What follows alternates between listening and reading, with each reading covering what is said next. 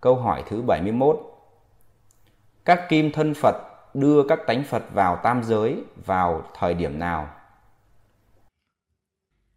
Phải biết căn bản như sau. một, Tam giới quay. Trung tâm tam giới không quay.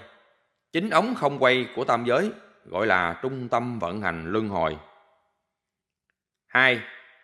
Tam giới có 6 hành tinh, có sự sống như địa cầu chúng ta. 3. Trái đất quay theo bầu hoàng đạo một đúng 365 ngày trở lại chỗ cũ. 4.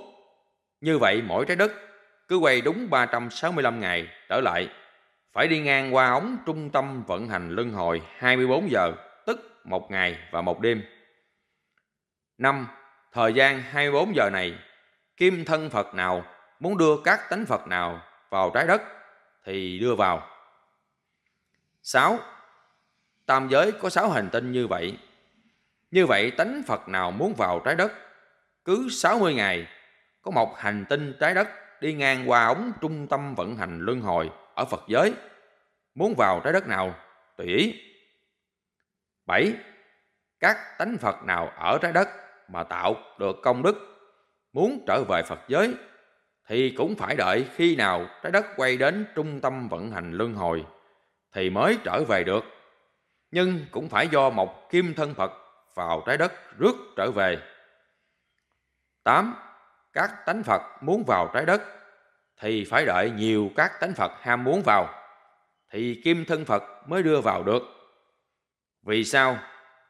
Vì các tánh Phật khi vào trái đất nhiều thì ban nghi lễ thần thánh tiên mới tổ chức buổi lễ rước vào và các vị, thứ nhất thần chủ quản lý trái đất và thần mẫu.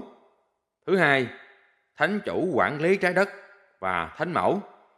Thứ ba, tiên chủ quản lý trái đất và tiên mẫu.